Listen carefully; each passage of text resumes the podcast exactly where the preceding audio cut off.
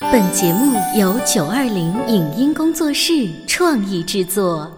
《潮爸辣妈》节目版权归合肥市广播电视台所有，任何未经允许的传播行为均属违规。欢迎与九二零影音工作室沟通合作事宜，电话零五五幺六三五零九三五六。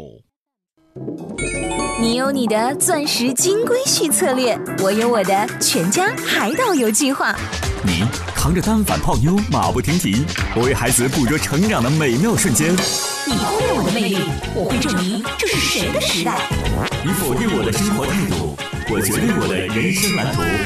帅哥俊男靠边站，靠边站。有了宝宝的潮爸魅力更爆发。窈窕美女靠边站，有了宝宝的辣妈魅力更火辣。我是辣妈，不是老干妈，我为自己代言。我是潮爸，不是太阳能浴霸，我为自己代言。潮爸辣妈。本节目嘉宾观点不代表本台立场，特此声明。带着妻儿去旅游的现象已经屡见不鲜，可是有这么一位有趣的父亲，喜欢带着一家老小走南闯北。在爸爸眼中，当地人的热情好客真的是打心眼里流露出来的吗？吸引他们去济州岛的原因有哪些？老人和孩子对于当地的美食习不习惯呢？欢迎收听八零后时尚育儿广播脱口秀《潮爸辣妈》，本期话题：上有老下有小的思密达之旅。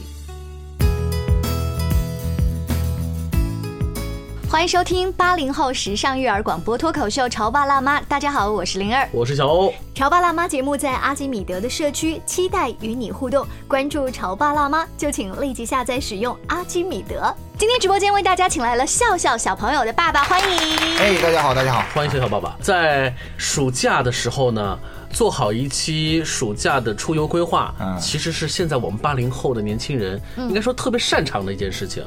但 No no no no no，不是吗？嗯是爸爸擅长的事情。哦女人妈妈不基擅长嗯本上就是我要定一个大的方向，我是要去欧洲，还是东南亚，还是说这是祖国大好河山玩一玩？我定个大方向，然后你就去做攻略就好。嗯然后在出门在外的时候呢，你就负责花枝招展。对呀、我就们拍照啊。我们就负责 pay pay everything 付 钱。当然了，这个假期已经过去了之后，我们请笑笑爸爸再来总结一下自己带着上有老下有小的一个假期，嗯这是一个值得回味的事情。而且在开始节目之前呢，他说我总是在做挑战自己极限的事情。是，啊那本身你带上有老下有小出行就不是第一次了，因为那对，上次来做节目也是，好像是在出去武回来，在武汉吧？对武汉回来那好了，那好歹是在我们合肥的周边城市，嗯，对不对啊嗯？对但开车这方便次你是在合肥的旁边哪个城市 啊？呃，合肥郊区 哪个郊区啊？啊，一个岛上面，哦，在思密达的济州岛。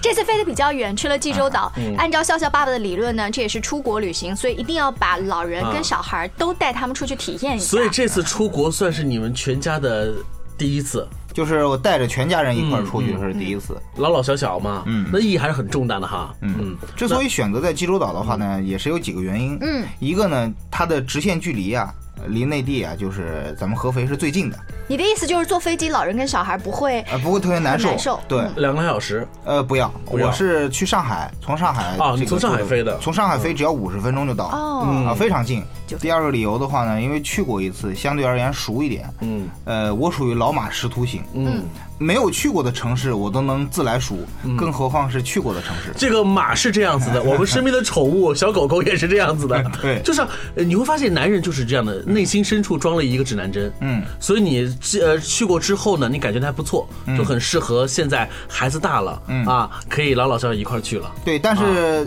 说白了，回来以后的话呢，呃，如果让我再去的话，我可能会选择另外一种方式了。嗯，你一开始的预计跟你回来之后最大的差异是，呃，很简单了，就中国的发展太快了，嗯，快到什么程度呢？就是，呃，我们去感受国外的一些文化的东西，嗯，感受国外的风土人情。风景咱不看了啊，任何国家的风景，我觉得都基本上比不过这个中国的大好河山，是对吧？呃，可能环境更好一点，空气更好一点，这个我们比不过哈。但是从人文的角度来说，从这个它的呃，比方说博物馆，嗯，我们之前去过的时候，不是说它的博物馆非常的丰富嘛，嗯，但是他们的更新换代的这个速度，嗯，包括整个城市的因为慢，嗯，在有些国家，可能大家伙儿讲究啊，这个事要讨论到一致才能去做，嗯，那么就导致了速度会慢下来，嗯啊，有些人很喜欢这样悠悠然的慢生活，但是你真的生活其中，或者说你作为一个游客在这里面去体你验的想时候嗯在第一年和第五年看到的风景是不一样的，就如同我们中国人去香港的迪士尼，嗯呃，去了一次到两次之后，到第三次的时候发现怎么还是这些玩具啊？你不能换一换嗯吗？其实对于第一次去的游客来讲，他已经是感受到了那种感觉了。嗯，我想你之前第一次去济州岛的时候，你一定是很惊赞的，嗯是不是？再去之后，你会发现那个景色还是那个 样子。嗯，所以说这次选择了一些不一样的这个路径。嗯，第一次去是跟团嘛，嗯，介绍了一些景点。嗯那这次去的话，很多时候是自己定的线路。嗯提前在网上订了一辆车，然后有个司机天天他会头一天晚上跟我商量，嗯明天我们去哪里，根据天气。啊，那如果是下雨风大的话，我们去房间以内、室内的这样的一个嗯景点；那么如果是天气好的话，我们去海边或者怎么样。嗯所以就会去到一些韩国人经常去的地方，嗯，人非常少。嗯，呃，很多韩国的家庭，韩国的这个老老小小呃小情侣会经常到那边去玩的地方，感受一下当地的风土人情。 所以笑笑跟着爸爸妈妈还有就是奶奶一起去了这样一个国外，嗯他从一开始你就跟他讲了这种呃我们要去的什么地方，对，去之前的话，我给他看了以前拍的照片，嗯啊，不以前拍的一些海边的照片，嗯，因为每年夏天我都答应他去海边嘛，冬天答应他去滑雪，那么给他感受一下这个海跟你以前去过的，嗯，国内的海有什么不一样，嗯对吧？水是更蓝一些，嗯啊，环境会更好一些，那么我们去这边去看一看啊。他会很兴奋，很期待，然后在放假的时候，在一开始的时候，都不停的说，会问很多问题，哦哎，你会不会威胁他？为什么要用威胁这个词？就是你这段时间如果不好好听话、不好好吃饭，就不能去或怎么样？哎呀，会那这样吗 这种的言语在我们家庭很多，但不是我说 我还以为很开明的笑笑爸爸不会用这招，啊，我不用这招，我不用啊 你这招让。别人用这招。嗯，其实最开始的时候，我没有打算去济州，嗯，我打算去帕劳，我打打算带他去潜水，去看看水母，嗯啊，但是在照片选择，因为毕竟济州的照片是我自己拍的，嗯，那帕劳的话是网上那些照片，然后我就跟他去 去，你是让他自己去比较选济州还是帕劳？他选的是济州因为他会看到有我的照片在那里啊啊，他会想去看一看，这样哦。那照片里还有其他美丽的阿姨吧？啊有有比 有如，说 我，就是我们第一次嗯当一个年轻的团队一起去旅行的时候，发现的风景和你就是带着上有老和下有小嗯去同样一个地方，我想你的就是带玩的这种心情是不太一样的。呃，在之前的话，我写了一篇文字，就说什么呢？说到分享的这个概念，嗯我就说了，这次出行的话，我会用一种分享的心态，会把我以前觉得好的东西分享给老人跟孩子，嗯分享给大家。分享其实是主动的一种行为，但未必对方可以接受。就是你觉得好的，对方不一定觉得好对嘛。嗯对对对对，很明显。就比方说吃吃这个东西，哦，呃，韩餐嘛，嗯、去济州的话，其实我们的胃口还算适应，嗯对吧？因为它没有油，比较健康，很多是生食，嗯，然后它的烧烤更多的是肉啊，然后海鲜的话就是煮出来，嗯白水煮出来加点酱而已，仅此而已，没有什么油。那么对于很多老年人来说，他不适应，他们可能更喜欢味道重一点的东对西，要吃油觉得我花了这么多钱，到了这个地方吃的也就是这样，还不如老家的菜好吃。嗯，对对对，很明显，呃，然后就是这个餐饮的话会很不习惯，但我觉得你刚才提到的，就是当老人他不太给面子，说出这些他内心直接的感受的时候，作为那个主动想分享的人，他心里面其实有一点点受挫的啊还好。就是我安排了整个行程，然后我带你们来这个地方，我把当地最好的餐厅推荐给你，可是你却特别不给我面子。那我们呃确实去了这个当地呃很有名的，包括兔子与乌龟啊，啊，包括这个 JD 咖啡馆啊，包括什么的，这个很多外国朋友可能去的少的一些餐厅啊，老奶奶餐厅啊之类的，包括纪元参鸡汤啊，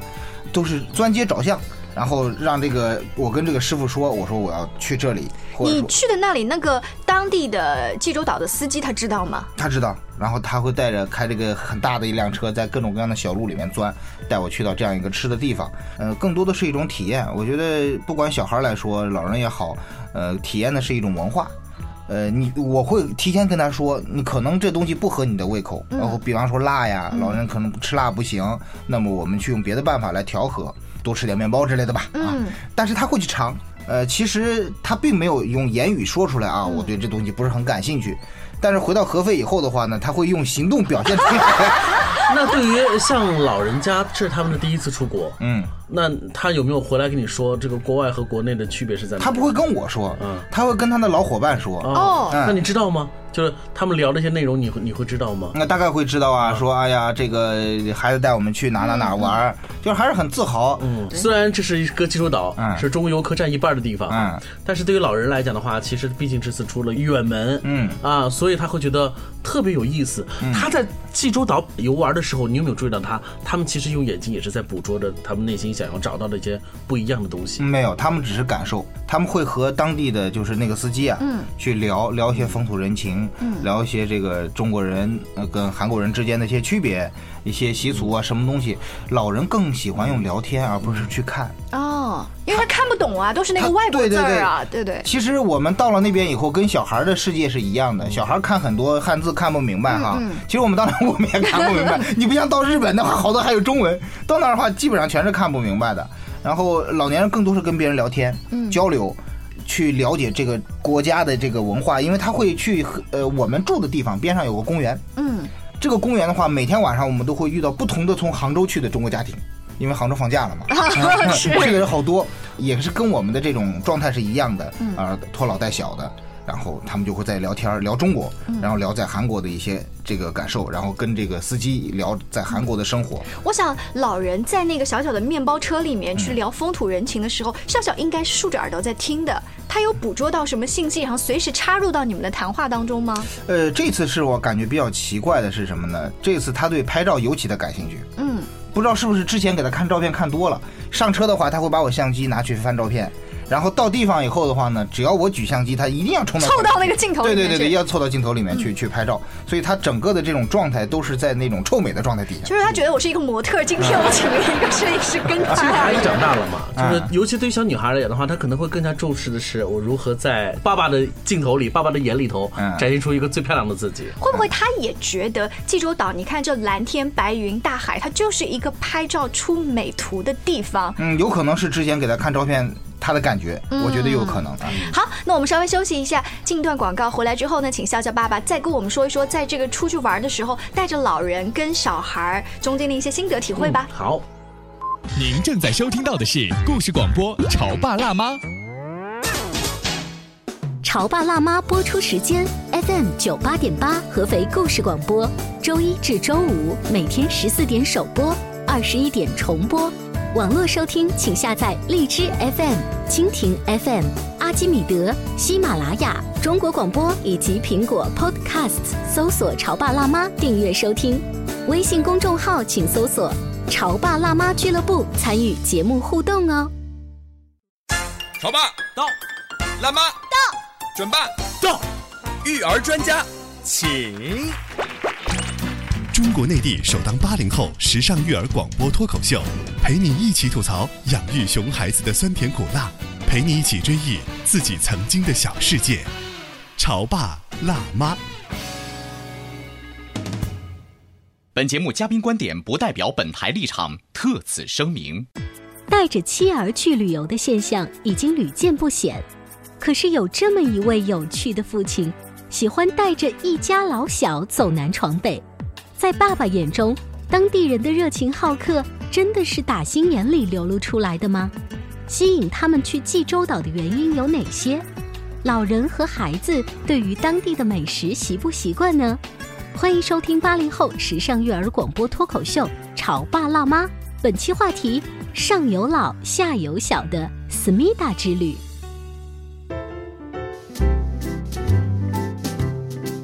稍微休息一下，欢迎回来。今天潮爸辣妈的直播间为大家请来了笑笑的爸爸。在这个暑假的时候呢，笑笑爸爸带着外公外婆、笑笑还有老婆，他们一家五口嗯前往了韩国的济州岛。你知道，对于八零后的年轻人，他的就是社会阅历啊、经济条件呐、什么都达到一定的程度之后，我身边有部分朋友是这样：爸妈，我给你报旅行团，你们跟你们的朋友出去玩儿。嗯嗯，就是我因为又要照顾小孩儿，又要照顾媳妇儿，还得照顾你们，这个这个出去玩儿是是一件比较复杂的，所嗯以可能更多的人是愿意就是我把你们送去某个旅行团，其实在我这边看来啊，我很擅长和老人沟通，嗯，我更愿意在行走的过程当中。和他们一块儿去分享，嗯分享我的经历，分享我们大家一块儿看到的东西。呃，我一直坚信一句话，就是家有一老，如有一宝。嗯所以我每次出行的话，如果能带着老人，尽量都是带着老人的。所以那个老人给你了那种宝的感觉，是他在这次行程当中给你提了什么宝贵的建议？嗯，不是，因为在这个过程当中的话，他会说到很多他的故事，比方说吧，中国跟外国的这种关系，嗯，呃，因为像我岳父他是军人出身嘛，嗯，那他会说到当年的一些故事，嗯，那 OK，这个对我来说的话，这就是宝贵。啊，这就是很宝贵的财富。啊如果不是、是因为全家一起在放松的状态出来旅行的话，岳父不可能突然嗯啊、就没跟事你干聊对这种对对故对事。哎，对他到那个情境底下，到那个环境底下，比方说这个最近中韩之间的一嗯些关系中间的一些小小故事，就会聊起这方面的问题。然后，呃，对于我来说的话，我是一个喜欢听故事的人。然后听到了以后，我就记住了。那嗯么可能将来会在我的节目当中去展现，会呈现。因为呃，笑笑爸爸是一个并不拒绝和老人，尤其是跟老婆的爸妈交流的一个人，所以这个经历啊，并不是每一个男性对所都能够具备的这个这个素质。你是你是从和你媳妇儿结婚一开始就已经保持了跟她的父母有这种沟通的这种关系吗？呃，跟他父母的沟通的话，一认识就开始了。嗯，我跟老年人这块儿的话，不光是他的父母，就跟前女友跟前前女友的父母 没有沟通。啊故事广播出现的主播都是这样， 都有故事说哈。但我想呢，这次的行程不仅要把老人照顾好，还有就是你一开始的发心是想带女儿看世界。哎，是的，对，把这个小公主照顾好才是最主要的。这个出去之前有没有跟媳妇儿商量好说，我们这次要给女儿制定一些什么？比如带她看博物馆，一二三，然后带她体验韩国的美食，一二三。嗯，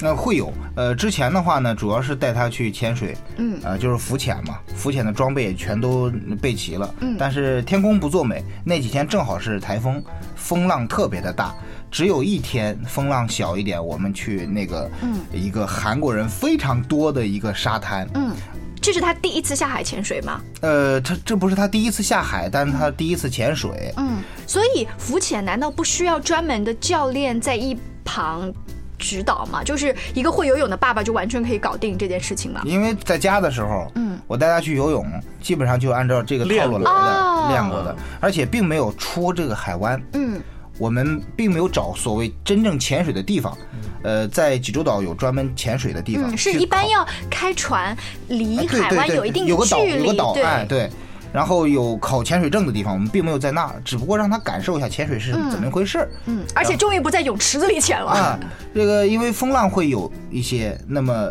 它会很用力的滑，嗯，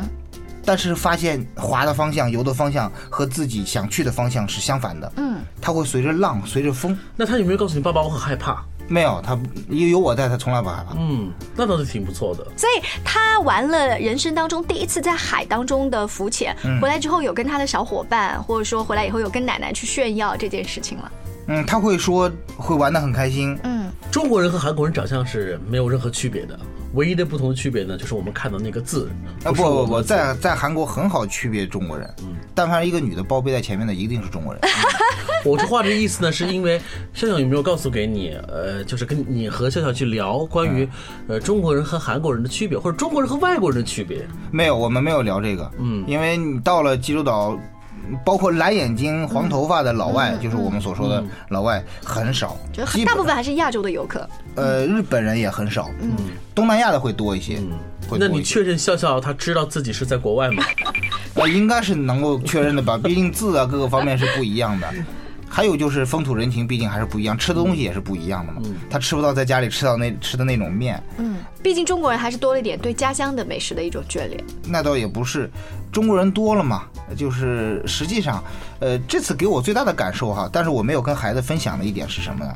呃，很多人都在说国外对游客很礼貌，啊，很欢迎你或者怎么样。其实这种感觉，为什么我在一开始我会说中国发展得太快了？嗯哼，我举个简单例子吧，故事广播经常做慈善，我们去到农村的时候，给那些孩子我们送东西的时候，那种心理上的优势那种状态，也许我们给的并不是他想要的。呃我们很明显的感觉到，他肯定见过很多不文明的游客，嗯，但是他依然很尊重。你的意思就是这种礼貌是因为他的修养，而不是他发自真心的。嗯嗯，可以这么理解。而韩国人之间的那种尊重，那就是发自内在的。能够很明显的感觉出来，比方说我在海边的时候，在咖啡馆的时候看到有一堆大学生，嗯，应该是韩国本土大学呃大学的大学生在海边去不叫写生吧，就是去他们那种实践课去讲课，有个老师跟他们说，这这啪啪啪啪讲很多东西，然后回来过马路的时候，那老师在马路边拦车，嗯，拦完啊车车都停下来。啊，这是一种路权的一种体现，很自觉啊。这这这个这个，现在的话，你包括像杭州啊、上海，也有很多的驾驶员也是这个样子的，也是很好的啊。国内也是这样子的，他会主动停下来，等学生走完了。那个老师会在路边跟这个司机鞠个躬，然后请他先走，啊，请他车就开掉了。那么同样是这样的一种行为，你明显能感觉到他做这东西很自然。那么我们去一个店购物店，购物店的话，那么会有中国游客去买东西或者怎么样，那么这个时候服务员的这种客气，你会明显感觉到是在应付。嗯，因为像我们可能平常喜欢观察，就会尤其的觉得这种感觉非常不好。嗯，而且不太像我们所谓的国内一些大 V 和公知所描述的国外的那种样子。嗯，其实老外也不是那种够直接的。他说啊、我不喜欢，那我就是不喜欢。实际不是这样，是人都会 装。他能挣到钱，他都会装嗯更何况是韩国呢？ 啊。那所以说，你刚才敏锐的捕捉到的这些，你并没有跟孩子去聊，嗯因为你想让孩子他自己感受到大部分是美好的东西，但你会跟自己的媳妇儿，比如同龄人呐、身边的朋友去聊这些。嗯，我会讲到这些东西。这个，然后我我尤其是觉得，如果说在这个行程当中，男人大多数都是属于比较愤青，喜欢吐槽的这种。嗯如果你跟你的媳妇儿在吐槽这些，他会说：“哎，你想太多了吧？你你这样子你就搞得大家的行程就不开心啦，会不会还好，因为基本上我们能够聊这个东西的机会不多，都是在各种购物啊，啊，各种玩儿啊，然后我会跟他去介绍这边的历史、风土人情啊。嗯，呃，司机呢，呃，韩国人他可能也会说一点。那更多的是我在讲，嗯我我坐在副驾驶的位置，我在跟他们说我们这个边上这里是哪里哪里，包括我们去到了每年十一月份济州岛最著名的一个传统的一个盛事，以前那个嗯也我们也听说过，但是没有见过的，就烧山的那个现场，我特地从哦那绕了一下，就是他会把这种整座山去泼上汽油点起来，？”这是为什么？呃，这祭祀是的一济州种岛最古老的一种，你可以说是一种祈祷的仪式哦，啊，这不是一个很不环保的事情吗？但是把就是长了这么多年的树烧了。所以在那个山头上，你会看到它是一个草包。哦，它没有树的，嗯这个季节去它是绿油油的草包， 到秋天可能就是枯草包 就了。是为了十一月份点燃用。对，就是把那个整个那个那个山头给烧起可来能。这也是它文化的一部分。对保，留嗯然后了还一下去了呃去去到了这个咖啡馆，呃，韩国的咖啡文化非常的盛行，嗯呃，很多韩国的朋友的话，嗯，周末的时候会很远的坐飞机或者坐船飞到这边来，然后就是为了喝一杯济州岛的咖啡吗？嗯，也不是，就是为了找那种喝咖啡的感觉，对那种感 觉。然后呃人也不会特别多，我们去到了有一个很安静的一个地方，就在机场的边上，嗯离得不是很远，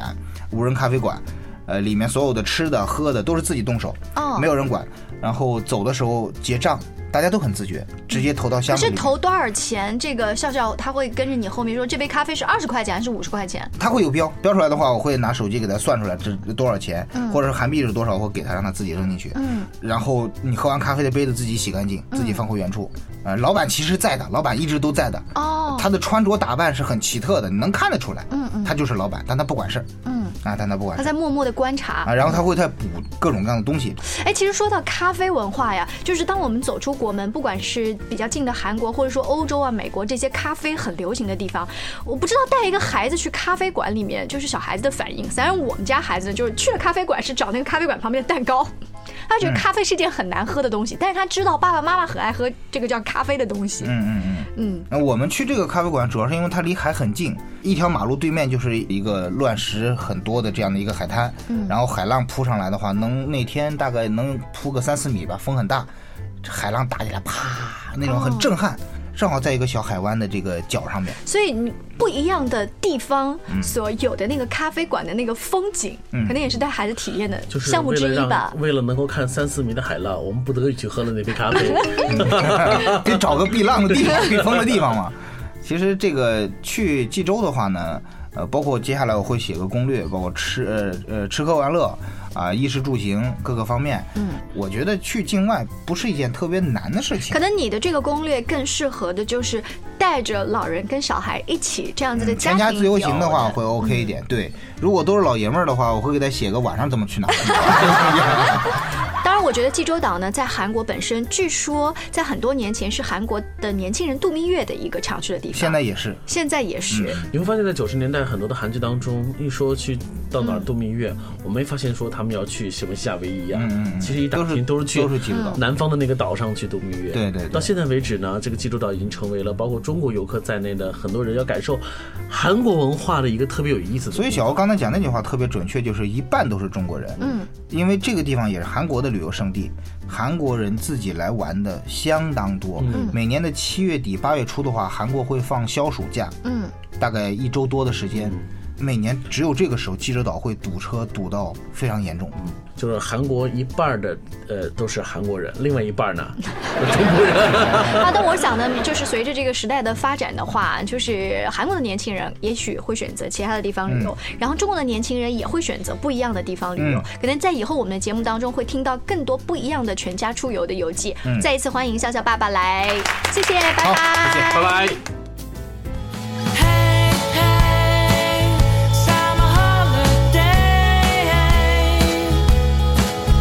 已变成哦轻快的忧伤。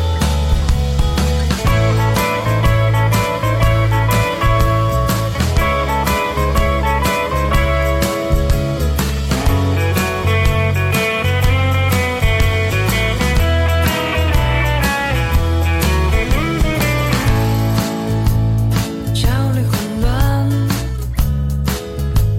三维混乱，梦想和爱，悄悄悄离开，依旧孤单，翻腾的爱，我想去的地方，谁给我导航？Long, long time, summer holiday，温暖着不经意被灼伤。Hey hey, summer holiday，已变成这轻快的忧伤。